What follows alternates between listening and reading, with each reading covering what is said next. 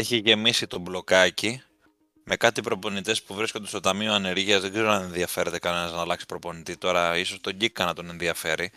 Αλλά αυτά πρέπει να έχουν γίνει πριν τη διακοπή για τις εθνικές ομάδες. Να έχουμε κάτι να, να πορευόμεθα. Τώρα, δύο εβδομάδες μείναμε στην αδράνεια, έτσι δεν είναι; Δεν θα μιλήσει κανείς. Νομίζω ότι δημοκρατικά εντελώς θα πάρω μόνος μου το λόγο. Γιατί μετά τα όσα συνέβησαν στην περασμένη εκπομπή, νομίζω ότι έχω αναμφίβολα τον πρωταγωνιστικό ρόλο. Έτσι. Μετά αυτό το φοβερό, θα έλεγα, μνημειώδες ξέσπασμα κατά πάντων και κατά ποιο έχει την ευθύνη για το χάλι του Τόντεναμ. Ακόμα δεν έχουμε βρει προπονητή. Σε λίγες ώρες να σημειώσω για να καταλάβετε πότε γράφει η εκπομπή. Παίζουμε σε λιγότερο από 70 λεπτά παίζουμε την Everton. Χωρίς προπονητή. Έχει αναλάβει ο πρώην βοηθός του Κόντε. Ένα χάλι. Σας δίνω τη σκητάλη, κύριε. Σε αυτό το σημείο θα ήθελα να τονίσουμε ότι ε, μετά την ε, ήττα της United από την Newcastle με 2-0 ε, και φυσικά την 4 που φάγαμε εμείς η Liverpool από τη Manchester City. Αυτός ο οποίος ήταν εξ αρχής ε, παρόν στην εκπομπή και δεν ε, υπήρχε αμφισβήτηση για την παρουσία του σε αυτή την εκπομπή τη σημερινή ήμουν εγώ, εν αντιθέσει με τον Αλέξη το Χασόγιο, ο οποίος παραλίγο να μας την κάνει αλλά γαλλικά και τελευταία στιγμή τον μαγκώσαμε και του λέμε «Επ, έλα εδώ». Τον τραβήξαμε από τα μαλλιά. Θα μείνεις εδώ. Παρά τα όποια τεχνικά προβλήματα, έτσι. Παρά τα όποια τεχνικά προβλήματα. Εγώ θα πω, παιδιά, είναι η πρώτη φορά στη ζωή μου που το λέω. Μακάρι να κρατήσω παραπάνω το international break. Γυρίσαμε ένα σουκού, παίξαμε πρωταθλήματα και είμαστε και οι τρεις. Εντάξει, ο Γκίκας ε, για άλλους λόγους, αλλά ε, είμαστε και οι τρεις. Ε, μα, μεγάλη Παρασκευή που λένε. Μαύρη νύχτα στα βουνά, μαύρη σαν καλιακούδα. Εντάξει, τώρα ο Γκίκας μπορεί να κερδίσει την Everton και να πάρει μια χαρά, αλλά θα είναι πρόσκαιρη λογικά. Ρε εσύ, Γκίκα, βασικά Έλα. πριν πω ρε εσύ, Γκίκα, για να βάλουμε λίγο τα πράγματα σε μια σιρούλα. Ε, να πούμε ότι μετά την ήττα της ε, Chelsea από την Aston Villa με 0-2 το Σάββατο, ο Graham Potter μας χαιρέτησε. Bye bye. Κάτι το οποίο η αλήθεια είναι ότι το περιμέναμε από στιγμή σε στιγμή, μάλλον για να είμαι λίγο πιο ακριβής, από παιχνίδι σε παιχνίδι. Περιμέναμε το Ε. πρώτο μεγάλο ας πούμε στραπάτσο της ε, Chelsea. Ε, ε, ε, ε, και εσύ Ε, τώρα. τι, ε, ε, τι, Από, ε. από τα τέλη Γενάρη το λέμε και μπήκε Απρίλιο, εντάξει. Ε, καλά, εντάξει, το τελευταίο καιρό ήταν πιο έντονο. Αλλά αυτό το οποίο φυσικά επιτέλους συνέβη, τον έφαγα κι αυτόν, επιτέλους άργησα αλλά τα κατάφερα, ήταν ο, ο αγαπημένος μας ε, τεχνικός, πρώην πλέον τεχνικός της ε, Leicester, Brendan Rodgers, ο οποίος αποτελεί παρελθόν γιατί κατάφερε η Αλεπού των Πάγκων αυτό, αυτός ο, ο πανέξυπνος και πολύ έμπειρος τεχνικός ε, νέος αλλά παλαιός τεχνικός της Crystal Palace ο, Γκ- ο Roy Hodgson να τον δέσει φιόγκο και να του πάρει το παιχνίδι με ανατροπή στο Selhurst Park με 2-1 εκεί που προη- είχε προηγηθεί η Leicester αποτελεί λοιπόν και ο Rodgers παρελθόν. Και τώρα πλέον το Ταμείο Ανεργίας έχει γεμίσει με Potter με ε, Rodgers και με Julian Nagelsmann από Bayern το οποίο το όνομα παίζει πάρα πολύ έντονα για Chelsea και για Tottenham και θα, δεν θα βάλουμε τώρα στην κουβέντα το φίλο μας τον Αλέξη, τον, συγγνώμη, τον Γιώργο. Αλέξη έχεις προπονητής, εσύ κάτσε καλά, εντάξει τώρα δεν έχουμε τέτοια προβλήματα. Όχι απλώς έχουμε προπονητή. Κάπου διάβασα ότι είναι ο ένατος ε, longest serving manager αυτή τη στιγμή στην Premier League και ο Ten Hag έκατσε πρώτη φορά στον πάγκο του United τον Αύγουστο. Για να καταλάβετε πόσοι προπονητές έχουν χάσει τη δουλειά τους φέτος. Παίζει να είναι αριθμός ρεκόρ. Εδώ βγήκε ο Κλόπ και έλεγε, νομίζω ότι είμαι, πώς το είπε, ο ελέφαντας στο δωμάτιο και καλά που λένε ρε παιδί μου, ότι απορώ γιατί έχω ακόμα τη δουλειά μου και κάπου το είπε και γελούσε, ξέρω εγώ. Ε, κάπου το διάβαζα. Τέλος πάντων. Ε, μ, ναι, τώρα ακούγεται ότι θα γίνει ένα γαϊτανάκι με τους προπονητές. Δηλαδή ότι είναι πολύ πιθανό, ε, εν πάση περιπτώσει ακούγεται αρκετά για να μην λέω πολύ πιθανό και προτρέχω, ότι ο Πότερ μπορεί να είναι ο διάδοχος του Brendan Rodgers στην Leicester Οπότε εκεί ίσως έχουμε μια εξέλιξη και δεν ξέρω τι θα γίνει με τον Άγγελσμαν που ακούγεται και για τους δύο τους Λονδρέζους. Γιώργο Γκίκα, πώς σου φαίνεται η επιλογή Άγγελσμαν ενδεχομένως; Με πολύ ωραία προοπτική, γιατί θα ξεκινήσουμε από το βασικό. παίζει οι δουλειά του τέλος πάντων που έχει παρουσιάσει είναι ένα ποδόσφαιρο το οποίο ταιριάζει στην οτροπία της Tottenham με ρυθμό, με επιθετική προσέγγιση με κάποιος θα έλεγα θέαμα τώρα αυτό το θέμα ποικίλει αναλόγως και τις μονάδες που θα έχεις γιατί ας πούμε επί Ποκετίνο που μας έχει μείνει η καλύτερη ανάμνηση είχε ένα Ντεμπέλε έναν άλλη που δεν βαριόταν να παίξει, δεν είχε γίνει ακόμα βετεράνος στα 23 του. Είχε έναν Έριξεν πριν και αυτός αρχίσει να βαριέται στην Τόταναμ. Ε, είχε ρε παιδί μου, ξέρεις κάποιες μονάδες που χάριζαν κάποιες φάσεις ωραίες. Παρ' όλα αυτά το βασικό είναι αυτό, ότι παίζει ένα ποδόσφαιρο το οποίο κολλάει στην Τόταναμ. Ε, ένα αυτό. Υπάρχουν όμως και άλλες έτσι λύσεις, οι οποίες καλώς ή κακώς υπάρχουν στο τραπέζι, δηλαδή πρέπει να τις αναφέρουμε, έτσι Λία; Για προχώρα. Επειδή λοιπόν ε, εκτός τότε να και η Chelsea ψάχνει προπονητή και μην κορεδευόμαστε, νομίζω ότι αυτή τη στιγμή ο προπονητής θα, οποιοδήποτε προπονητής θα προτιμούσε το σκέφτομαι λίγο, βλέπετε ότι ζορίζομαι να το πω, γιατί λέω, όπα πρόσεχε τι θα πεις. Ήμουν λοιπόν έτοιμος να πω ότι κάποιος προπονητής θα προτιμούσε την Chelsea. Βέβαια, σκέφτομαι ότι είναι πιο κάτω στο βαθμολογικό πίνακα, ότι έχει επίσης δύσκολη διοίκηση με τη διαφορά ότι στην Chelsea ξοδεύουν ε, αλόγιστα ανάποδο με την Tottenham και χωρίς πλάνο επίσης ανάποδο με την Tottenham καλά όχι τόσο ανάποδο και η Tottenham δεν έχει το καλύτερο πλάνο ε, απ' την άλλη η Chelsea είναι ακόμα μέσα στο Champions League να μου πεις τώρα ποιος θα έρθει και τι να προλάβει θα προλάβει την πρώτη αναμέτρηση με Τριάλ. Εντάξει, δεν είναι και απίθανο, απέχουν 10 μέρες. 9. Όπως και να έχει. Ε, οπότε ναι, ναι, μάλλον θα συμφωνήσω. Καλύτερα λοιπόν είναι για κάποιον προπονητή πρώτη λύση Τσέλσι. Πέραν αυτού λοιπόν υπάρχει και ο Πότερ. Υπάρχει και ο Κόντε, αστείευομαι. Υπάρχει και ο Ποκετίνο. Ορίστε. Τι θα κάνουμε, τι κόντελε, μπρο πίσω θα πηγαίνουμε, αυτή τη δουλειά θα κάνουμε. Φύγε θα πάει ο κόντε γυρίσει στην Τζέλση, ρε φίλε. Λέω εγώ τώρα ένα παράδειγμα. Ναι, ναι. Με υπάρχει ο Ποκετίνο, υπάρχει και ο Ρότζερς. Είναι πολλά τα ονόματα στο τραπέζι. Αν με ρωτάς λοιπόν, Ηλία, για να καταλήξουμε κάπου ρεαλιστικά, δεν πιστεύω ότι θα έρθει ο Νάγκελσμαν. Ναι, ρεαλιστικά πιστεύω ότι θα τον αρπάξει η Τσέλση. Είναι κακό κακός, είναι... έχει τον πρώτο λόγο. Ε, Πού περιμένω να καταλήξει μπηλιά μεταξύ Πότερ ή Ρότζερς. Ναι. Πρόσεξε, ε, άλλο το τι θέλω και άλλο το τι περιμένω. Το ξεχωρίζω αυτό. Εγώ θα ήθελα έναν Άγγελσμαν σαν πρώτη λύση. Ναι. Και μιας και μιλάμε για επιθυμίες, θέσπανων σκέψεις, ε, αυτό που συζητούσαμε και μεταξύ μας πριν ξεκινήσουμε να γράφουμε την εκπομπή, θα πω ότι κατά τη γνώμη μου ο Νάγκελσμαν, αν πάει στην Τζέλς, θα κάνει ολέθριο λάθος. Γιατί η Chelsea είναι μια ομάδα που τη δεδομένη στιγμή έχει μια τρελή διοίκηση και αυτό εδώ θα διαφωνήσω μαζί σου ότι είναι πολύ χειρότερο ε, από μια διοίκηση η οποία είναι πιο σφιχτή γιατί έχουμε δει πώς λειτουργεί η νέα διοίκηση στη Chelsea και αυτό το πράγμα βάζει σε πολύ μεγάλο πρόβλημα τη δουλειά του εκάστοτε προπονητή. Εγώ θεωρώ δηλαδή ας πούμε ότι ο Πότερ έπεσε σε αυτή την ε, εντός αγωγών παγίδα και ουσιαστικά ήταν σαν να υποδαβλίστηκε η δουλειά του από τη διοίκηση με όλε αυτές τι συνεχείς αλλαγές στο ρόστερ.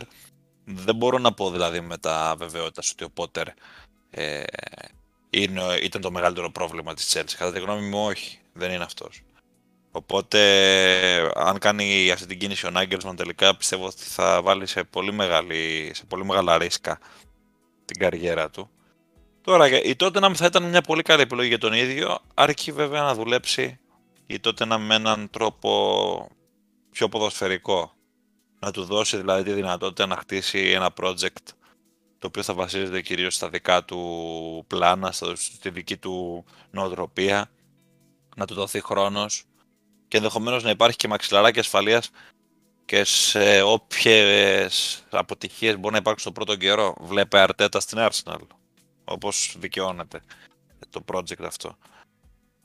Εντάξει, OK, okay, θα δούμε πώς θα κλείσει αυτό το γαϊτανάκι. Αλέξη, πώς θα σκέφτεσαι αυτά με τους προπονητές; Καλή ερώτηση. Δεν, ε, θα συμφωνήσω με σένα, Ηλία, περισσότερο, γιατί αν ε, ήμουν εγώ προπονητής και είχα να επιλέξω να πάω ανάμεσα σε Τότεναμ και Chelsea αυτή τη στιγμή, χωρίς να θεωρώ ότι, χωρίς να λέω ότι η Τότεναμ είναι ένα πιο σίγουρο project, θα διάλεγα Τότεναμ ακριβώς για αυτό το λόγο που πες και εσύ για την τρελή διοίκηση που έχει η Chelsea και ότι ε, έχει δείξει ήδη από την πρώτη σεζόν ότι ε, δεν θέλει και πολύ για να απολύσει προπονητές και μάλιστα προπονητές μεγάλα ονόματα με, ε, δουλειά που, ε, με τη δουλειά που έχουν προσφέρει να είναι ε, αναμφισβήτητη, όπως ήταν το για παράδειγμα στην αρχή της σεζόν.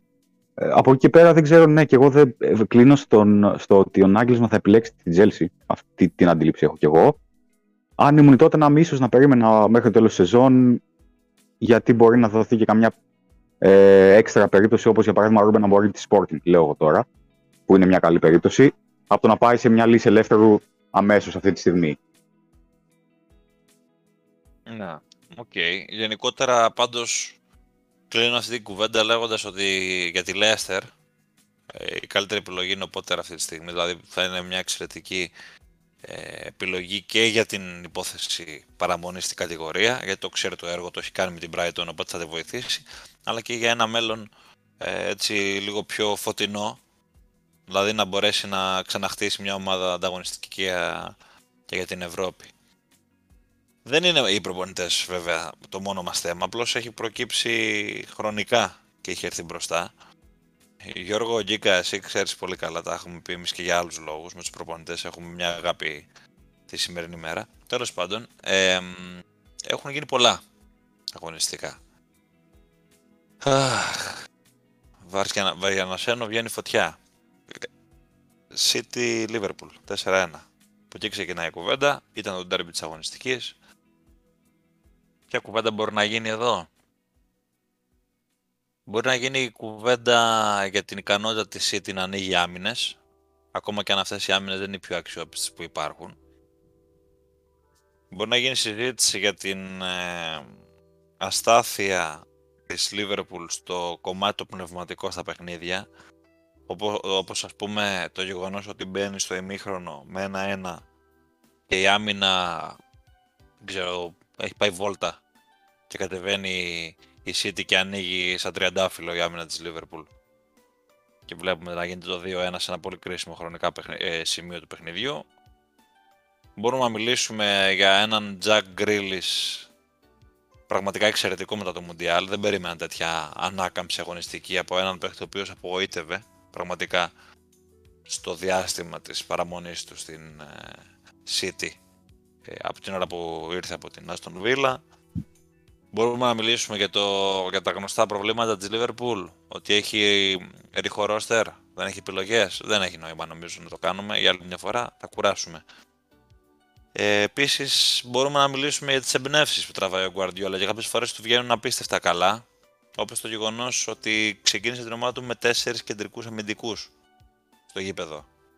Άσχετα αν η ρόλη του ήταν κάπως πιο ε, διαφορετική, Μιλάω για τον Stones, για τον Ακάντζε, για τον Ruben Diaz και για τον Ake. Είναι παίχτες που είναι center back, μην το ξεχνάμε αυτό. Ε, εντάξει, και επίσης πρέπει να, να μην ξεχνάμε ότι η City έπαιζε χωρίς τον Haaland. Παρ' όλα αυτά, αυτή η απουσία όχι μόνο δεν φάνηκε, ε, όχι μόνο κρύφτηκε μάλλον, δεν φάνηκε καθόλου. Δηλαδή κάποια στιγμή λέω, α ναι δεν παίζει και ο Χάλαντ, εντάξει, OK, okay, μια χαρά τα πηγαίνουμε, μπράβο μας, συγχαρητήριά μας. Για τη Liverpool τι να πούμε, εντάξει, το... δεν έγινε κάτι. Πραγματικά δεν έχει γίνει και κάτι. Έχουν γίνει πολύ χειρότερα φέτος. Δηλαδή το γεγονός ότι έχασε στην Bournemouth είναι πολύ μεγαλύτερη ζημιά από αυτό. Ε, και έχω ξαναπεί στο προηγούμενο διάστημα ότι αν θέλει η Liverpool να καταφέρει κάτι επιτέλους στο κλείσιμο της χρονιάς και όπου κάτι βάλτε την έξοδο στο Champions League. Δεν υπάρχει κάτι άλλο. Έτσι. Ε, πρέπει να πάρει τα μικρά παιχνίδια τα derby είναι derby, ok. Και στην τελική φέτος τα derby δεν έχει πάει και τόσο άσχημα βαθμολογικά, αν κάτσεις και το σκεφτείς. Δεν είναι ότι δεν έχει πάρει κανένα derby, ξέρω εγώ. Οπότε τα μικρά παιχνίδια είναι η αχίλη του τέρνα. Εδώ μιλάμε όμως τώρα ότι αν θα προλάβει και την Ευρώπη, έτσι. Όπως πάνε τα πράγματα, όχι μόνο την ε, έξοδο του Champions League. Εντάξει. Δεν ξέρω πώς το είδατε το παιχνίδι, Αλέξη, πώς το είδες; Ήταν κάτι που προσωπικά περίμενα. Δηλαδή, πίστευα ότι ακόμα και χωρίς Χάλαντ, εύκολα ή δύσκολα η City θα βρει τον τρόπο ε, να πάρει το τρίποντο σε αυτό το χρονικό σημείο που δεν την παίρνει να, κάνει άλλες, να έχει άλλες απώλειες βαθμών κυνηγώντας την Arsenal. Ε, δεν περίμενα ότι θα παίρνει τόσο εύκολα το παιχνίδι, βέβαια. Και για μένα θα πρέπει να κάνουμε και δική μνήμα πέρα από τον Τζακ Γκρίλι που πολύ σωστά έπεσε είναι μεταμορφωμένος ε, τους τελευταίους τρεις μήνες και στον ε, Άλβαρες, ο οποίος παρότι όλο το χρόνο, όλη τη χρονιά είναι αναπληρωματικός του κορυφαίου αυτή τη στιγμή σε για μένα του Χάλαντ, ε, όποτε του έχει δοθεί ευκαιρία να ξεκινήσει βασικός, ε, όχι μόνο ε, δεν φαίνεται η απουσία του Χάλαντ, αλλά κάνει και τη διαφορά. Δηλαδή και η εμφάνιση ήταν τρομερή, συμμετέχει στο παιχνίδι, πρεσάρενε λέιτα, σκοράρει. Δεν, ε, δεν ξέρω, πραγματικά από τη μια βλέπεις τη United να έχει τρομερό θέμα center for και να, τα δύο center for να μην έχουν συνολικά 10 γκολ μαζί. Και από την άλλη βλέπει τη City να έχει και ένα πληρωματικό του Χάλαντ τον Άλβαρες. Εντάξει, αυτό λέει πολλά νομίζω. Μωρέ, κοίταξε να δεις. Το πρόβλημα της Liverpool, όπως έχω ξαναπεί, δεν είναι μπροστά. Μπροστά έχει λύσεις. Το πρόβλημά της είναι στον άξονα κυρίως και στην αμυντική της συμπεριφορά. Οπότε, σίγουρα αυτό που λες συμφωνώ 100% έτσι, ότι ε, έλειπε ο Χάλαντ και έχει τον Άλβαρες, ο οποίος ο Άλβαρες ήταν ο βασικός σεντερφόρ της Εθνικής Αργεντινής στο παγκόσμιο κύπελο αφήνοντας εκτός τον Λαουτάρο Μαρτίνες, που είναι ο, ο βασικός γκολτζή της ντερ, δηλαδή δεν είναι κανένας στοιχείος παίκτης. Οπότε από αυτό καταλαβαίνεις και μόνο την ποιότητά του. Αλλά συμφωνώ σε αυτό το κομμάτι. Ναι, εντάξει, οι ελλείψεις της κρύβονται. Τις καμουφλάρει πολύ εύκολα. Γιώργο, για λέγε. Μου κάνει εντύπωση. Τώρα, εντάξει, είναι λίγο ιντρικατόρικο αυτό που θα πω. Αλλά μου κάνει εντύπωση, ρε παιδιά, πώς και δεν έχω ακούσει ακόμα από τα χείλη σας να αναφέρεστε στον πανηγυρισμό του ΠΕΠ. Την ώρα πέρασε ο Τσιμίκα που έγινε θέμα κιόλας. Λες και είχε βάλει με στο Χαστεροπέπ το Τσιμίκα. Εντάξει, τι, να πούμε, να πούμε ότι το είναι προκλητικός, αυτό θα ξέρουμε χρόνια τώρα. Έλα, ρε. αυτά θέλω. Χρειάζεται να μείνουμε. Τι να πούμε, ρε, τι να πούμε. Τα χείλη μου ξερά και διψασμένα που λέει το άσμα τώρα. Θα πω για τον πανηγυρισμό του Πεπ τώρα. Έλα τώρα, ηλία. Εντάξει, δεν μπέσω σε αυτή, σε αυτή την παγίδα που πας να μου στήσεις τώρα και πας να με βάλεις τώρα να αρχίσω να, να παίρνω αμπάριζα τον Guardiola. Εντάξει, τώρα αυτό είναι ε, ε, χαζό τώρα, τι πήγε να πανηγυρίσουμε σε αυτό το Τζιμίκα. Ε, αυτό που είπε ο Αλέξης, λες και δεν ξέρω με τον Guardiola τι προκλητικό είναι. Αν ήθελε να προκαλέσει, θα προκαλούσε με χίλιους άλλους τρόπους. Αγαπητοί ακροατές, αγαπητοί ακροατές, τα παιδιά αστείευονται. Δεν τα εννοούν όλα αυτά. Και είναι μια στιγμή παραφροσύνης που λέει και μια ψυχή. Είναι μια στιγμή. Τα εννοείς ή όχι; Ε, Γκίκα δεν χρειάζεται να κρύβει την αλήθεια. Όποιος είναι να μας ακούει, ας μας ακούει για αυτό που είμαστε και όχι για αυτό που θέλει να είμαστε. Είναι μία στιγμή. Όχι, όχι. Σοβαρά τώρα. Σοβαρά. Θα το θέσω σοβαρά. Την είδατε τη, τη σκηνή αυτή; Ναι. Η αλήθεια τώρα πιστεύω ότι το έκανε επίτηδες στο Τζιμίκα; Αφού γελάγαν και οι δύο.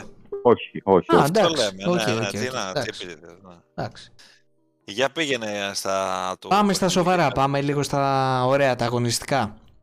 Νομίζω ότι αν ε, η Λί- μάλλον θα το πω αλλιώς. Ξεκινάω ήδη παιδιά από την, ε, από την αρχή που προηγήθηκε η Λίβερπουλ, ωραία. Ξεκινάω έτσι. Το πάω λίγο, κλείνουν τα μάτια μου. Προσπαθώ να φέρω ας πούμε, στο μυαλό μου την εικόνα της αναμέτρησης και το πώς ξεκίνησε και το πώς πήγε. Αν η Λίβερπουλ είχε καταφέρει να κάνει το 0-2 μέχρι το 25, σας το λέω ειλικρινά, πιστεύω ότι πάλι δεν ξέρω αν θα είχανε, αλλά σίγουρα πιστεύω ότι δεν θα κέρδιζε.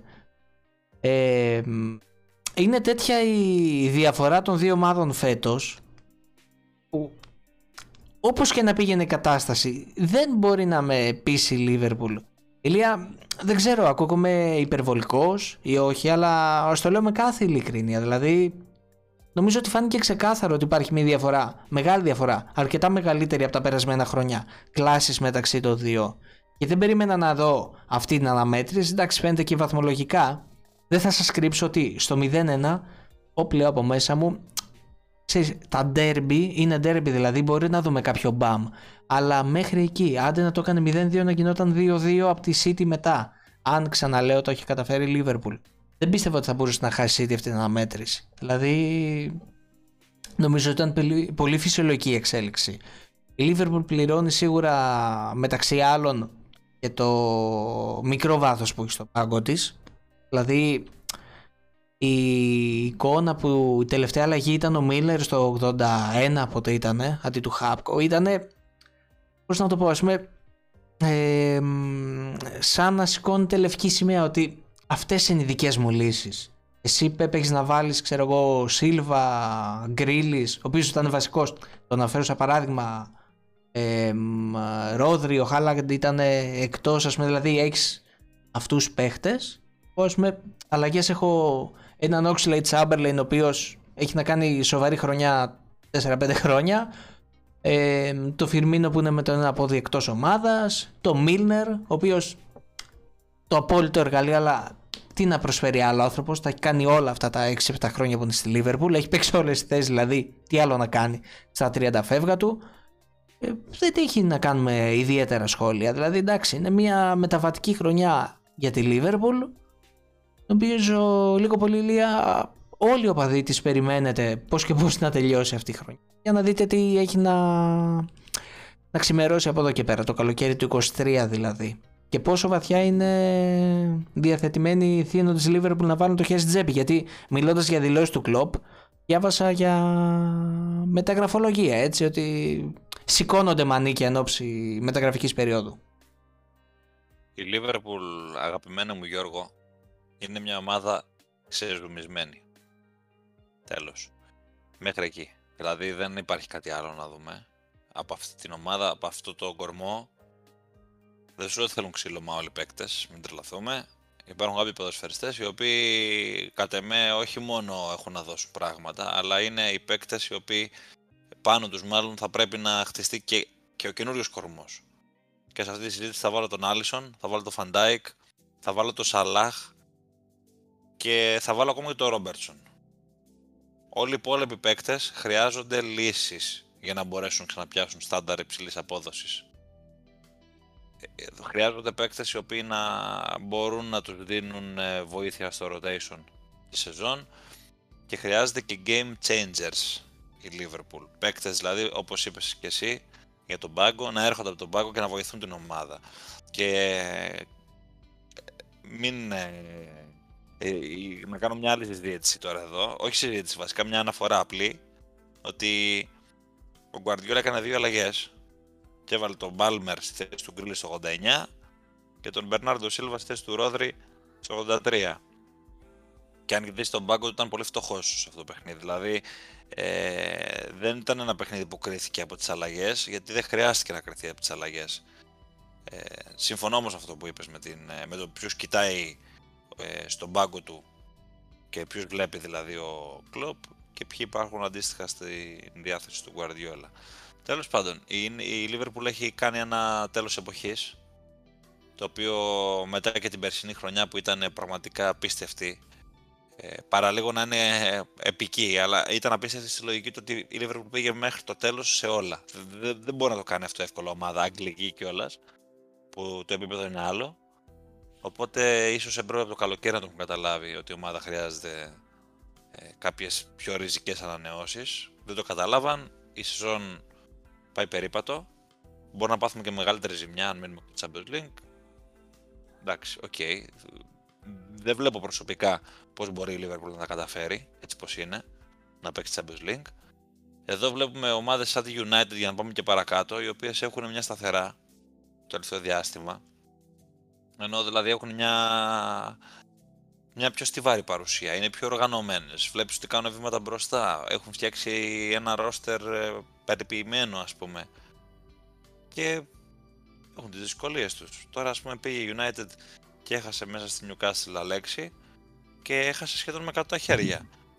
Και εδώ που τα λέμε είναι ένα θέμα για την United όταν λείπει ο Κασεμίρο έτσι. Βέβαια θα μου πει τώρα Αλέξη είμαι σίγουρος και θα έχει και δίκιο σε αυτό. Ε, φίλε, γιατί λείπει ο Κασεμίρο, τι έγινε; Και λείπει ο Κασεμίρο, τι έχει προηγηθεί; Μια κόκκινη κάρτα η οποία τέλος πάντων είναι λίγο αυτάγραφα. Αλέξη. Φυσικά και είναι ίσως ε, η απουσία που η United δεν θέλει να έχει. Ε, ακόμα και συγκεκριμένα με τον Μπρούνο Φερνάντη θα έλεγα ότι ε, είναι ακόμα μεγαλύτερη απουσία ο Κασεμίρο. Αλλά ξέρεις ότι μετά τη διακοπή θα έχεις τρία συνεχόμενα παιχνίδια στην Premier League χωρίς τον Κασεμίρο.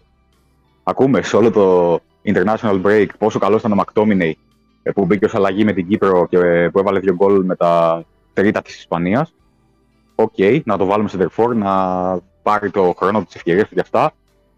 Και μπαίνει ο Μακτόμινεϊ να παίξει απέναντι σε μια πολύ καλή ομάδα, σε μια ομάδα η οποία ενδεδειγμένα φέτος και aggressive είναι και πιεστική είναι και ειδικά με στην έδρα της. Ε, βάζει δύσκολα σε όλους. Και ουσιαστικά έχασε στο κέντρο λόγω της απουσίας του Κασεμίρο, γιατί αυτοί που κλείθηκαν να αντικαταστήσουν αρχικά Μακτόμινε και δευτερευόντως τους Ζάμπιτσερ δεν μπήκαν στο παιχνίδι ποτέ. Αντιθέτως, είδαμε τα half της Newcastle να κάνουν ό,τι θέλουν στον αγωνιστικό χώρο. Ε, μια φοβερή εμφάνιση για το Σεντ Μαξιμέν που για δεύτερο συνεχόμενο παιχνίδι ανάμεσα στις δύο ομάδες έβαλε πάρα πολύ δύσκολα στον Ταλότ. Ε, να πω την αλήθεια, δεν ξέρω για ποιο λόγο δεν ήταν ο Μπισάκα στην αποστολή, δεν το έχω ψάξει. Ε, γιατί αν ήταν, πιστεύω ότι αν όχι στην 11 σίγουρα κάποια στιγμή θα έμπαινε στο παιχνίδι να περιορίσει τον εξτρέμ της Newcastle. Από εκεί και πέρα, εντάξει, η United έπλεξε από το πουθενά. Έχει τρία συνεχόμενα παιχνίδια στο πρωτάθλημα χωρίς νίκη, ε, έχοντας πάρει μόλις ένα βαθμό. Liverpool Southampton τα δύο προηγούμενα. Και φυσικά λόγω της άθλιας διαφοράς τερμάτων που έχει από το ξεκίνημα της σεζόν, είναι κάτω στην ισοβαθμία από την Newcastle, θα είναι κάτω από την ισοβαθμία και από την Tottenham και από οποιαδήποτε ομάδα ε, βρίσκεται από κάτω της. Οπότε τώρα αυτό που έχει να κάνει η United είναι ε, να περιμένει την επιστροφή τραυματιών και τιμωρημένων, να τα δώσει όλα στα επόμενα τρία παιχνίδια πρωταθλήματος απέναντι σε, ε, σε Brentford, Everton και Nottingham για να κάνει οπωσδήποτε το 3 στα 3, γιατί αλλιώς μπλέκει για τα καλά. Και από εκεί και πέρα, ό,τι καλύτερο μπορείς να κάνεις και στο Europa League, που ο δρόμος για τον τελικό δεν είναι και δύσκολος. Ε, εντάξει, okay, οι πολύ καλές ομάδες, ε, η Juventus ή η Sporting παρακάτω, μεγάλο όνομα σε Σεβίλη, αλλά είναι στο χέρι της United να φτάσει στον τελικό και να έχει και τη δεύτερη επιλογή ε, για έξοδο της Champions League σε περίπτωση που ε, χαλάσει, που χάσει τη θέση της τετράδα. Πάντως η Newcastle ανένυψε μετά από εκείνη την περίοδο που δεν τα πήγαινε και τόσο καλά. Η εικόνα της δηλαδή δεν είναι τόσο πιστική. Έχει κάνει τώρα τρεις σερή νίκες, οι οποίες είναι όλες νίκες ε, που δείχνουν ένα μέταλλο. Μην ξεχνάμε ότι ας πούμε στην Forest ε, έκανε νίκη κόντρα σε ομάδα που καίγεται και τα, κατάφερε, και τα κατάφερε με ανατροπή. Ακριβώς αυτό πήγα να συμπληρώσω κι εγώ. Δηλαδή, ε, και τώρα αυτό το παιχνίδι ήταν πολύ κομβικό και δεν είναι ότι το έκλεψε η Newcastle. Το έπαιξε και ήταν και καλύτερη και το πήρε. Απόλυτα δίκαια σε όλο το 90 λεπτό. Σωστά. Δεν το είδα το παιχνίδι για να είμαι ειλικρινή. Δεν μπόρεσε εκείνη τη στιγμή. Είχε άλλα βάσανα. Ε, αλλά είδα μετά εκτεταμένα στιγμή ότι είπα κάποιε αναλύσεις, διάβασα κιόλας και κατάλαβα τέλος πάντων ότι το Newcastle ήταν πολύ καλή. Και αυτό λέει ο Αλέξη που το είδε. Τον εμπιστεύομαι γιατί και ο Αλέξη ξέρεις είναι και το μάτι το αντικειμενικό ρε παιδί μου. Δεν θα σου πει ποτέ. Δεν θα μαθήσει τα λόγια του. Είδες το Αλέξη πώ εκθιάζω έτσι. Δεν έχεις παράπονο. Ωραία, τώρα που πούμε για τη United, εγώ λέω να, να εστιάσουμε σε ένα πολύ ενδιαφέρον παιχνίδι που είχαμε στο International Break στο, στην Νάπολη της Ιταλίας, Ηλία. Άντε, ε, μπράβο. Αυτό περίμενα. Έπρεπε να ξεκινήσουμε έτσι την εκπομπή. Δεν μου το έχεις σχολιάσει εντωμεταξύ πριβέ και μου το πετάς μέσα στην εκπομπή, ρε. Δεν τρέπεσαι λίγο, ρε. Εννοείται, εννοείται. Περίμενα αυτή τη στιγμή. Είναι η δεύτερη νίκη, νομίζω, στα τελευταία 15 της Αγγλίας με απέναντι στην Ιταλία. Αλλά εντάξει, απίστευτα πελατειακέ σχέσεις. Αλλά επειδή είναι ακριβώς ε, κάτι που συμβαίνει πολύ σπάνια, εννοείται θα το ανέφερα στην εκπομπή, εντάξει. Να κάνω μια ερώτηση ε, πολύ σοβαρά. Ναι. Τι αντίκρισμα έχει αυτή η νίκη; Κανένα. Ακριβώς αυτό Κανένα πολύ. Κανένα Ακριβώς αυτό πήγα να το πω. Τι άστος να χαρούν, πήρανε μια νίκη τώρα εκεί πέρα. Η σκουάντρα είναι η πρωταθλήτρια Ευρώπης, εγώ αυτό ξέρω να πω. Σκουάντρα που δεν είναι ολόκληρη σκουάντρα, πας και φέρνεις σε, σε τριφόρα Αργεντινών να πούμε. Ναι, και 15 Βραζιλιάνους από το, από, το, από το τελικό πρωτάθλημα, ναι. Εγώ δεν τον ήξερα τον άνθρωπο και βλέπω και λέω. Όχι, ναι, και εγώ. Και έψαξα μετά και είδα. Τέλος πάντων. Ε, άστε τώρα τη σκουάντρα Τζούρα. Περίμενε. Κάτσε στην άκρη. Ε, τι, τι λέγαμε; Λέγαμε για την Newcastle. Είδες από με αποσυντώνησες. Για την Newcastle και για την United. Ε, Γκίκα έχεις σχόλιο επί του θέματος; Εντάξει, ήταν ε, νομίζω το πιο δίκαιο αποτέλεσμα. Δηλαδή, πολύ καθαρή είναι η νίκη της Newcastle. Δεν θα πω ψέματα, παιδιά αν θυμάστε πριν από λίγο καιρό δεν είχα ξεκράψει ακριβώς την Newcastle αλλά δεν περίμενα ότι θα βάλει από κάτω την Manchester. Έστω και σε αυτό το σημείο. Να μου πεις ρε μεγάλε έχει πόσες αγωνιστικές ακόμη. Γι' αυτό και είπα έστω και σε αυτό το σημείο. Για μένα παραμένει το πρώτο φαβορή για τρίτη θέση Manchester United. Δηλαδή πιστεύω ότι αργά ή γρήγορα θα ξεφύγει από όλο αυτό. Έφτασε πλέον το σημείο να κάνει ακόμη μια κοιλιά. Δηλαδή είναι τρεις αναμετρήσεις, ε, τρεις σερί αγωνιστικές χωρίς νίκη. Μπορεί να γίνει και τέταρτο. Εντάξει, είναι λογικό. Και Αλέξη, σε συνάρτηση με αυτό που ανέφερες νωρίτερα, νομίζω ότι ενώ έχουμε πει ξανά για το ζευγάρι με τη Σεβίλη, το οποίο, OK, okay, είπαμε ότι όσο μεγάλο όνομα και αν έχει Σεβίλη στο Europa League, δεν γίνεται να μην αποκλείσεις τη συγκεκριμένη Σεβίλη. Δεν γίνεται, απλά δεν γίνεται, δηλαδή θα είναι τεράστια αποτυχία κατ' εμέ. Θα έλεγα ότι αν πάνε ας πούμε, όλα δεξιά για τη Manchester και πάρει την πρόκριση, από εκεί και πέρα αναλόγως εχόμενη, ε, έχοντος κατάστασης θα πρέπει λίγο να το ζυγίσει καλύτερα από όσο έκανε η Arsenal με τη Sporting. Ε, κάτι έτσι που θέλω να κάνω σαν παρατήρηση και το φύλαγα από προχθές που είδα το στατιστικό. Δεν ξέρω αν το έχουμε πάρει όλοι χαμπάρι. Η Newcastle έχει μακράν τις δεύτερες την καλύτερη άμενα στο πρωτάθλημα. Παιδιά έχει παθητικό μόλις 19 τέρματα. Μόλις 19 και... τέρματα έτσι. Και είναι και νούμερο, το οποίο δεν συναντάς εύκολα. Δεν είναι μόνο ότι είναι μακράν της δεύτερης. Είναι δύσκολο νούμερο σε 27 μάτς να έχεις φάει 19 γκολ. Δεν είναι απλό. Ειδικά για μια ομάδα του βεληνικού αυτού, έτσι. Απίστευτη δουλειά που έχει γίνει. Απίστευτη δουλειά, πραγματικά. Ναι, όχι, όχι. Είναι η δύναμή της η άμυνα.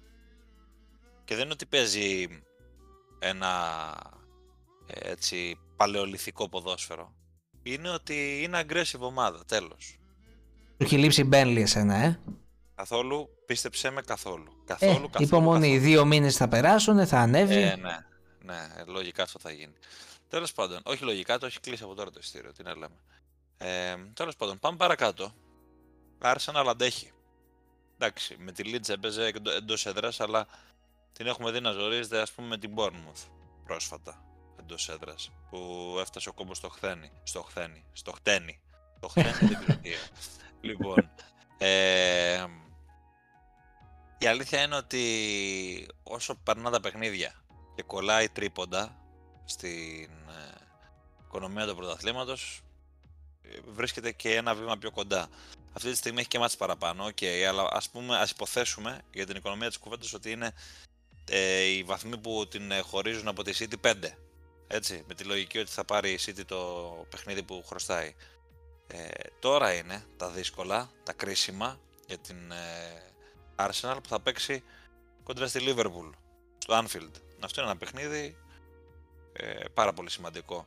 Γιατί και η Liverpool, εντάξει, είπαμε χάλια χάλια, αλλά στο Anfield είναι πολύ δυνατή και στα derby είναι επίσης ανταγωνιστική. Και μην ξεχνάμε ότι άμα δει κάποιος την ειδική βαθμολογία των εντός έδρας παιχνιδιών, έχει τρίτη συγκομιδή η Liverpool. Δεν είναι αμεληταία εντό έδρας. Μια ήττα έχει κάνει μόνο στο γήπεδο της. Τέλος πάντων.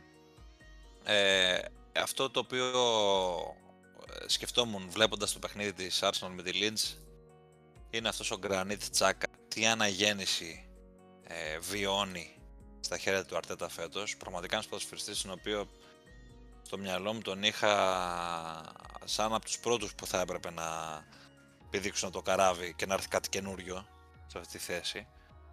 Τον βάζει πολλές φορές έτσι σε ένα ρόλο πιο έξω αριστερά σαν εσωτερικό μέσο και το βγαίνει πάρα πολύ. Ενώ είναι αργός παίκτης γενικά. Αλλά επειδή είναι δυνατό παιδί και έχει και το αριστερό πόδι, ε, πάει καλά σε αυτό το ρόλο. Ε, έχει βάλει ένα γκολ πάρα πολύ, πάρα πολύ ωραίο σε, σε σκέψη, πως χώθηκε δηλαδή να, να παίξει στη γραμμή ας πούμε, σχεδόν του offside, στο όριο του offside για να κάνει την κεφαλιά. Και το σημαντικό επίσης για την Arsenal, όχι σημαντικό, άκρος σημαντικό, είναι η επάνωδος του Gabriel Jesus και στα γκολ αλλά και γενικά. Ε, φαίνεται ότι είναι άλλη ομάδα η Arsenal με αυτόν, γιατί έτσι απελευθερώνεται και το Ροσάρ από πολλά βάρη τα οποία έχει πάνω του ε, και γίνεται και πιο επιδραστικός για, αυτό, για, τον, για το οποίο τον ε, απέκτησε δηλαδή κιόλας τον Γενάρη. Έχουμε εικόνα από Arsenal, έχουμε άποψη. Αλέξη. Ε, δεν έχω εικόνα από Arsenal, έχει ο Γκίκας. Εγώ απλά ένα σύντομο σχόλιο θα ήθελα να κάνω για τον Τζάκα που ανέφερες και θα ε, αναλάβει Γιώργος μετά.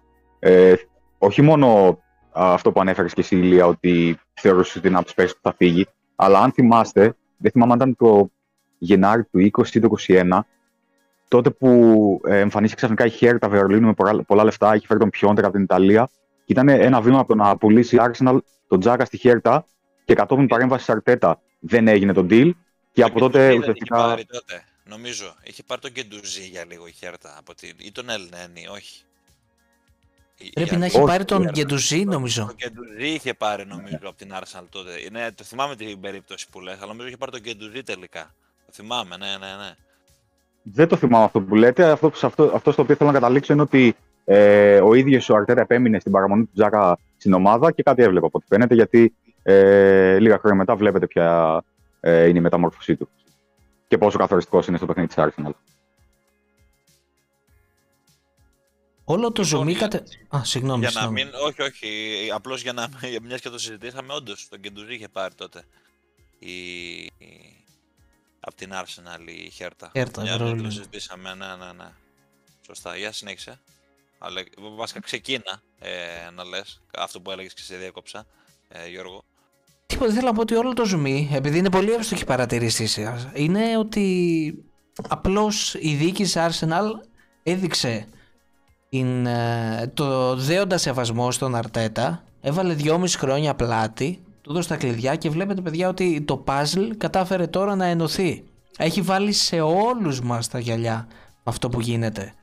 Τώρα, στα του αγώνα, εντάξει νομίζω ότι όποιος περίμενε κάτι διαφορετικό θα ήταν ψεύτης. Η Leeds δεν έχει δείξει κάτι το σταθερό, παύλα σοβαρό, παύλα υπολογίσιμο φέτος. Έχει τεράστιες δυναμίες και στα τρία μέρη α, του γηπέδου. Θα εξαιρέσω λίγο το τέρμα γιατί κατά εμένα ο Μελιέ είναι από τους, ε, αν όχι ο καλύτερος, από τους καλύτερους της Leeds στην ε, μεγάλη διάρκεια έτσι. Εννοείται ότι κάνει κάποια λάθη, αλλά είναι παιδιά λίγο ο Μελιέρε είναι σε πολύ μικρή ηλικία. Παίζει ήδη δεύτερο ή τρίτο χρόνο, νομίζω είναι τρίτο χρόνο βασικός. Και εντάξει, του χρωστάει πολλά η Leeds, δηλαδή δεν έχει κάποιο φοβερό αμυντικό κάτι να τον ε, πλαισιώνει, να του δίνει μια σιγουριά. Κάνει πάρα πολλές αποκρούσεις κάθε αναμέτρηση. Δηλαδή θα μπορούσε να έχει δεχθεί και περισσότερα τέρματα αν ήταν κάποιος άλλος πίσω από τα δοκάρια της. Και τι καλύτερο, σε εισαγωγικά εννοείται η λέξη καλύτερο παράδειγμα, από το πρώτο τέρμα της Arsenal, τη φάση δηλαδή του πέναλτι με τον Ailing, ορισμός του απαράδεκτου για αυτό το επίπεδο μαρκάρισμα. Έχουμε αναφερθεί πολλές φορές στον Ailing για, τις, ε, για τα ξεσπάσματα σε εισαγωγικά που έχει. Κυρίως ο Αλέξης είχε πει κάτι εκεί θυμάμαι τη Manchester United. Οπότε παίζετε μεταξύ σας derby ότι κάνει καλές εμφανίσεις. Αλέξη καλά δεν θυμάμαι. Ακούγεται σαν να το έχω πει αυτό, ναι, οπότε δεν θα πω όχι. σαν κάτι που θα έχω- μπορούσα να έχω πει. Ε, ότι ξέρεις ξυπνάει μόνο όποτε παίζει με Manchester United. Που είναι όντως αλήθεια. Ε, ναι, ήταν, ήταν εκεί στα δύο μάτσα πάνω από την Τετάρτη στο Old Trafford Σάββατο ή Κυριακή, δεν θυμάμαι, στο Elland Road. Είχε κάνει φοβερή εμφάνιση και στα δύο, θυμάμαι. Αλλά αυτό είναι το κακό του, ότι κάνει ξεσπάσματα. Και ο Έλλην και ο κάθε Έλλην. Δηλαδή, δεν μπορείς να βασίζεσαι σε τέτοιους ποδοσφαίρου. Να μου πεις, OK, τι περίμενες, τώρα αυτή η Leeds να χτυπήσει τη συγκεκριμένη Arsenal; Όχι, αλλά με αυτό το πρόσωπο, δηλαδή με πραγματικά καμία βελτίωση, το σημείο είναι οριακό να σωθεί. Απ' την άλλη πλευρά του νομίσματος, η Arsenal έκανε τη δουλειά της. Ένα απολαυστικό απόγευμα για τους οπαδούς ε, του Συλλόγου του Λονδίνου. Νομίζω ότι εντάξει, λίγο πολύ παιδιά και οι ίδιοι οπαδοί της Arsenal ξέραν ότι είναι μία άλλη μία μέρα στη δουλειά τους συγκεκριμένα γιατί καλώς κακώς όλο το ψωμί είναι στην επερχόμενη αναμέτρηση με τη Liverpool. Την οποία Liverpool δεν μπορείς να την ξεγράψεις. Ε, έλεγα πριν και αυτό θέλω να, με αυτό θέλω να κλείσω ότι οκ, η City έχει μία διαφορά αλλά έχω πει πολλές φορές φέτος ότι αυτή που σε εισαγωγικά κυνηγάει ή μάλλον όχι κυνηγάει θέλει να εγκατασταθεί αν θέλετε στην πρώτη πρώτη κουβέντα γιατί είναι η πρώτη χρονιά που κάνει πρωταθλητισμό μετά από πάρα πολλά έτη είναι η Arsenal. Και έχω πει ξανά ας πούμε, ότι η City έχει κάνει πάρα πολλές χρονιές πρωταθλητισμό κάνει και φέτος. Ε, έχει το νου της στην Ευρώπη έχει πάρει έναν αέρα από τους υπολοίπους. Η δεύτερη λοιπόν που έχει χτίσει μια καλή παράδοση στην Αγγλία τελευταία χρόνια είναι η Liverpool, η μόνη η οποία χτυπούσε όσο μπορούσε τη City. Είναι μια πρώτης τάξης ευκαιρία, ε, ευκαιρία συγγνώμη, πέραν των άλλων. Η Arsenal να της δώσει ακόμη ένα χτύπημα. Όχι μόνο για το βαθμολογικό και όλα τα συναφή, αλλά και για να θεσπίσει τη θέση της. Να μου πεις, απέχουν τα θέσεις φέτος. Οκ, αλλά η Liverpool είναι Liverpool. Ε, έχουμε πει ξανά. Τα derby είναι derby, δηλαδή δεν μπορείς να ξεγράψει κανέναν, ε. Το πιάνετε λίγο νομίζω πώς το λέω έτσι. Ξεκάθαρα. Δεν βλέπω δηλαδή να γίνεται κάτι αντίστοιχο με αυτό που έγινε με το City Liverpool. Περιμένω μια πολύ πιο αξιόμαχη Liverpool και μια πιο ζορισμένη Arsenal, να το πω και έτσι, αν θέλετε. Ένα δεν είναι εύκολο για την Arsenal. Τι συζητάμε τώρα, εντάξει. Α, Αυλεπή, δεν, ε, δεν νομίζω ότι χωράει κουβέντα. Όπως και αν είναι η Liverpool. Στο μεταξύ, μιας και το αναφέραμε νωρίτερα, η Chelsea μένει ακέφαλη. Θα δούμε τι και πώς. Δεν έχουμε πολλά να συζητήσουμε, το έχουμε ξαναπεί χίλιε φορές. Αυτό που μου έκανε εμένα λίγο εντύπωση είναι το γεγονός ότι στο μάτς με την Aston Villa, το οποίο τήθηκε με 0-2 στο Stamford Bridge, δεν ήταν τόσο κακή. Εγώ θεωρώ ότι ήταν περισσότερο λίγο άτυχη η Chelsea αυτό το μάτς. Βέβαια ήταν φλίαρη, δεν είναι ότι έκανε κάποιο σπουδαίο παιχνίδι. Αλλά εγώ θα επιμείνω στην άποψή μου αυτό που είπα και πριν, ότι σε ένα τέτοιο περιβάλλον πώς να δουλέψει και ο προπονητής, ε, ο οποίος σίγουρα έχει τις ευθύνες του, δεν είναι άμυρος ευθυνών ο, ο Πότερ, αλλά πώς να δουλέψει και ο προπονητής να μπορέσει να δείξει κάτι καινούριο. Εδώ βλέπουμε έναν ποδοσφαιριστή ο οποίος έχει έρθει με φόντο να βοηθήσει και είναι ακριβοθόρητη μεταγραφή και γεμάτη υποσχέσεις, το Μούντρικ δηλαδή. Το βλέπουμε ότι είναι εκτός τόπου και χρόνου και πώς και αυτός ο ποδοσφαιριστής θα μπορέσει ας πούμε, να βοηθήσει την ομάδα να, να ανακάμψει όταν δεν υπάρχει ένα πλαίσιο συγκεκριμένο για να παίξει και αυτός και να προσφέρει το κάτι της του. Έχουμε άποψη. Ε, Αλέξη, έχεις δει καθόλου ή μπορούμε να κάνουμε μια πιο γενική κουβέντα ας πούμε, για τα της ε, Chelsea; Έκανα την ε, καθόλου σοφή επιλογή την ίδια ώρα που παίζει Chelsea η Aston Villa να προτιμήσω να δω το ντέρμπι κορυφής στη Γερμανία που δεν πήγε καθόλου καλά. Α, και εγώ, ε, για το όποιον υποστηρίζει την Dortmund. Το γύρισα νωρίς, εγώ Ναι. λέω τέλος. Τι να δούμε τώρα, εδώ, άστο. Όχι, εγώ άντεξα περίπου μέχρι το 50 κάπου εκεί. Ε, οπότε δεν έχω εικόνα από την Chelsea, αλλά ναι, γενικότερα είναι οι παθογένειες που εμφάνιζε και στα προηγούμενα παιχνίδια. OK. Okay. Ευκαιρίες δημιουργούσε ανέκαθεν. Το τεράστιο θέμα ήταν στο να της κάνει γκολ. Ε, Όπως είπες και εσύ, σωστά δεν είναι άμερο εθνών, οπότε εννοείται. Ε, γιατί βλέπουμε ε, και κάποιες περίεργες αποφάσεις, όπως να κατεβάσει με τριάδα στόπερ, εκ των οποίων οι δύο είναι ο Κουκουρέγη και ο Τζέιμς, και να παίζει όλη την πλευρά δεξιά λόφτου τσικ. Το οποίο στα μάτια μου τουλάχιστον δεν φαίνεται λειτουργικό και όντως δεν ε, λειτουργήσε και μέσα στον αγωνιστικό χώρο. Ε, από την άλλη, τώρα τσι- πιστεύω η, το υπόλοιπο της σεζόν για την Chelsea θα είναι καθαρά διαδικαστικού χαρακτήρα. Δηλαδή, δεν νομίζω ότι θα έχει τεράστια διαφορά είτε βγει 7η και παίξει conference league του χρόνου, είτε μείνει εκτός Ευρώπης. Και για το λόγο αυτό το βάρος θα πέσει στην, στο ποιος θα είναι ο επόμενος προπονητής. Και θέλω να πιστεύω ότι ε, ο Μποέλ αυτή τη φορά θα είναι λίγο πιο υπομονετικός, γιατί ε, η Chelsea έχει ένα αρκετά ποιοτικό roster και νεανικό. Οπότε θέλω να πιστεύω ότι θα επιλέξεις ένα προπονητή project και θα το στηρίξεις αυτή τη φορά. Για το καλό της ομάδας τουλάχιστον. Τι έχεις να πεις για τη συμπολίτησα, Γιώργο; Δεν είδα την αναμέτρηση έτσι, να μην λέω ψέματα. Ε, δεν έχω εικόνα να σας μεταφέρω κάτι. Έχω πει γενικά, δηλαδή και σε άλλες εκπομπές την άποψή μου. Αν θυμάστε τον έφερα και στην αρχή τον Πότερ τον ε, περίμενα πολύ πολύ νωρίτερα να, είχε, να τον είχαν απολύσει. Αν θυμάστε από τέλη Γενάρη και αρχές Φλεβάρι ήταν που κάναμε τις πρώτες κουβέντες. Που έλεγα το περιβόητο αν κάνει 5 αγώνες χωρίς νίκη θα φύγει και είχε κάνει 6-7 και ακόμα ήταν εκεί. Ε, έχει το μερίδιό του. Είχε μάλλον το μερίδιό του διότι αποτελεί παρελθόν. Πληρώνει την ε, επιλογή του. Πληρώνει επίσης ότι θα πληρώσει πιστεύω και ο επόμενος προπονητής, ο διάδοχός του. Δηλαδή το ότι η Chelsea συνεχίζει να τρέχει λίγο ακόμη και με τη νέα διοίκηση σε αχαρτογράφητα νερά, αντιποδοσφαιρικά θα έλεγα νερά. Γιατί δεν εννοείται, δεν μπορώ να πιστέψω ότι όλες αυτές οι κινήσεις είχε έστω και για τις μισές οπότε το λόγο. Δεν νομίζω. Μ, κάτι άλλο να προσθέσουμε. Το μόνο παιδιά που μπορώ να προσθέσω, επειδή στην, περασμε- στην περασμένη εκπομπή δεν α, είχαμε τέτοιες υποψίες, είναι ότι τώρα λίγο κάνω μία ανασκαφή στα λεγόμενά μου. Σχετικά με το ζευγάρι με τη Real, τώρα θα αλλάξουν λίγο οι ισορροπίες. Είχα πει για 50-50. Α, τώρα το γυρνάς την πιφτέκα, φίλε. Ρε φιλέ, το είπα και πριν. Δεν υπήρχε υποψία τώρα δύο εβδομάδες πριν ότι θα γίνει ό,τι γίνει σε αυτό το σημείο, αλλά και ότι θα τελειώσει η χρονιά όπως τελειώσει με τον Πότερ στο τιμόνι. Δεν... Δηλαδή τώρα αρχές Απρίλη να τον απολύσουν. Νομίζω Ποια είναι ομάδα πολύ αργά. σοβαρή, ποια ομάδα σοβαρή α- απολύει προπονητή αρχές Απρίλη, ρε φίλε. Ποια Πραγματικά. διοίκηση σοβαρή είναι το σωστό. Ποια, ποια διοίκηση σοβαρή, ναι, αυτό εννοούσα προφανώς. Έχεις τουλάχιστον το Champions League, δηλαδή άσε να δούμε τι θα γίνει, ρε παιδί μου. Ποτέ δεν ξέρεις. Εκτός, συγγνώμη, αν πρόκειται για μια ομάδα η οποία πάει ολοταχώς για τον Κεάδα του υποβασμού, όπως συμβαίνει με τη Λέστερ, έτσι. Που εντάξει, στην περίπτωση της Λέστερ έπρεπε να έχει γίνει εδώ και καιρό αυτή η κίνηση, τέλος πάντων. Σιωπή, διότι νομίζω ότι συμφωνούμε άπαντες. Ναι, νομίζω εντάξει, είναι κάποια πράγματα που είναι ψηλό de facto. Εγώ κρατάω στην αγωνιστική αυτή που ήταν η πρώτη μετά την διακοπή των εθνικών ομάδων.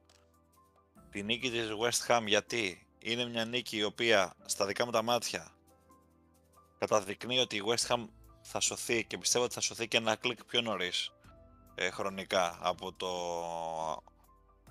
από το τέλος τέλος πάντων γιατί έχει πολύ καλύτερη αμυντική λειτουργία σχεδόν από όλες τις ομάδες που παλεύουν να σωθούν Ίσως η Everton είναι πιο κοντά επί σε αυτό αλλά η άμυνα δίνει σωτηρία συνήθως σε αυτά τα πράγματα σε αυτές τις καταστάσεις για τη Leicester πολλά θα κρυθούν από τον ε, προπονητή ο οποίος θα έρθει, ο οποίος θα έρθει ε, και τεράστια ανάγκη της Bournemouth. Πραγματικά αυτή η ομάδα όσο την ξεγράφω τόσο με διαψεύδει.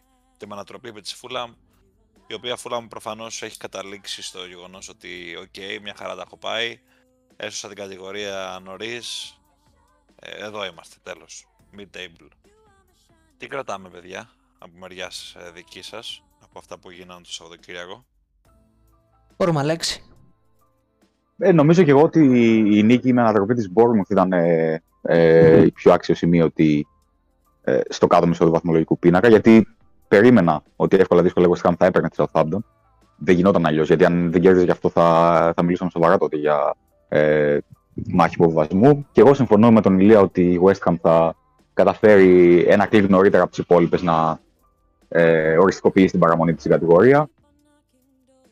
Τι άλλο, εντάξει, το Nottingham Wolves, ε, ένα παιχνίδι που είναι δύο ομάδες και οι δύο δείχνουν ότι είναι σκληρές για να πεθάνουν. OK, okay. η Wolves έχει ρόστερ καλύτερο από τη βαθμολογική θέση στην οποία είναι προφανώς. Αλλά και η Nottingham τώρα τελευταία, παρά τις άπειρες μεταγραφές που έχει κάνει, έχει δείξει ότι ε, έχει αρχίσει να αποκτά ε, ένα χαρακτήρα και είναι δυσκολοκατάβλητη ομάδα. Οπότε θα, θα, θα φτάσουμε μέχρι τέλους και ακόμα δεν θα ξέρουμε, ίσως πέρα από τη Southampton, ίσως, δεν θα ξέρουμε ποιες άλλες θα πέσουν. Δηλαδή μέχρι την τελευταία αγωνιστική. Πολύ πιθανό. Γιώργο, τι λες; Αρχικά θα το πιάσω από αυτό που ανέφερες, δηλαδή για την νίκη της West Ham. Ήταν μια νίκη σε ένα σημείο το οποίο έδειξε ρε παιδί μου ότι έχει σφιγμό. Και επειδή είναι κατάσταση όπως είναι στο τελευταίο, δεν θα έλεγα μόνο στις τρεις τελευταίες θέσεις. Για να κρύβει είναι από την 12η ε, θέση και κάτω, έτσι. Αυτό το τρένο που υπάρχει τέλος πάντων με το ποιος θα πέσει, ή μάλλον ποιες ομάδες θα πέσουν, για να μας τα κρυβεί με τον λόγο μας. Ε, έδειξε ότι έχεις σφιγμό. Και είναι η κατάσταση η οποία ένα τρίποντο σου αρκεί έστω και προσωρινά για να ξεφύγεις. Όχι ότι έχει κάποιο μαξιλαράκι. Με μία ήττα πάλι ξαναμπαίνεις στη ζώνη του επιβεβαιωσμού. Αλλά έδειξε ρε παιδί μου ότι έχει σφιγμό, αναπνοή και είναι εδώ. Ε, εντάξει, νομίζω πρέπει να περιμένουμε και την απόψινή αναμέτρηση μεταξύ Tottenham και Everton, γιατί η Everton σε περίπτωση ήττας κάνει αμέσως γιατί βαραίνει σε εισαγωγικά με έναν αγώνα παραπάνω, οπότε χάνει αμέσως το πιο bonus μπορεί να έχει. Μετά κυνηγάει η Everton. Λέστερ, Λέστερ μεγάλο ερωτηματικό. Νομίζω ότι η κίνηση της δίκης Λέστερ ήταν σαν να λέει δικαιολογίες τέλος διαιτησίες αυτά παράπονα τέλος πληρώνει το μάρμαρο ο προπονητής σηκώνουμε λευκή σημαία και ποδοσφαιριστές δείξτε ότι έχετε ικανότητες και αίσθηση και ένστικτο με αυτοσυντήρησης. Γιατί τι να γίνει δηλαδή και εδώ ποιος θα έρθει α, αρχές, αρχές Απρίλη να κάνει τι μαγικά ποιος; Είναι αυτή η κουβέντα. Γενικά αυτές τις αλλαγές νοοτροπίας και θέλω να ανοίξω μια παρένθεση ρε παιδιά δεν ξέρω, νομίζω ότι δεν τις βλέπαμε σε τέτοιο βαθμό τα τελευταία χρόνια στο αγγλικό πρωτάθλημα. Τουλάχιστον όχι στην Premier League, έτσι. Να μιλήσουμε για Championship, για League One, ok. Για Premier League όχι, δηλαδή βλέπεις ότι και εκεί έχει αρχίσει και αλλάζει λίγο το παιχνίδι ε, με την αρνητική εννοείται έννοια. Κάποτε τα λέγαμε, αυτά, ξέρεις και λέγαμε, περιγελούσαμε ότι όπου γίνεται σε, σε εισαγωγικά κατώτερα πρωταθλήματα ή και χωρίς εισαγωγικά. Τώρα πραγματικά υπάρχει μια αλόγιστη κατεμέσουμε εκεί. Και για να μην πηγαίνω και μακριά, στην περασμένη εκπομπή μιλούσαμε για την απόλυση του Βιερά από την Crystal Palace. Να μου πεις: OK, ήρθε ο Χότσον, έκανε νίκη και με ανατροπή. OK. Okay. Αλλά δεν μπορώ και πάλι να δικαιολογήσω ποδοσφαιρικά με την απόλυση του Βιερά σε αυτό το σημείο. Ναι, σίγουρα. Τα είπαμε και την προηγούμενη φορά σχετικά με τον Βιερά και όλους μας ξάφνιασε. Ναι, εντάξει, εγώ βλέπω ότι ο Moyes αντέχει και θα τη σώσει, πιστεύω και ψηλοτρένω τη West Ham, δεν θα έχει θέματα. Δεν βλέπεις δηλαδή ξαναπέφτει σε θέση υποβιβασμού; Ε, Το, εντάξει, το αν στις επόμενες τρεις αγωνιστικές γίνει πάλι καμιά τραμπάλα, γιατί βλέπεις ότι είναι πολύ κοντά οι βαθμολογικές αποστάσεις, δεν το ξέρω, ανάλογα και με το πρόγραμμα. Αλλά πιστεύω ότι η West Ham κάνα τριάρι με τέσσερις αγωνιστικές πριν το τέλος θα είναι σχετικά άνετη. Δεν θα καρδιοχτυπάει. Θα Θέλετε κρυφτεί και από μήπως, την Ευρώπη βέβαια, αλλά οκ. Πιστεύω ότι θέλετε θα πάει μήπως να καλά ξανακάνουμε κουβέντα; Τώρα εννοώ, πριν κλείσουμε. η κουβέντα.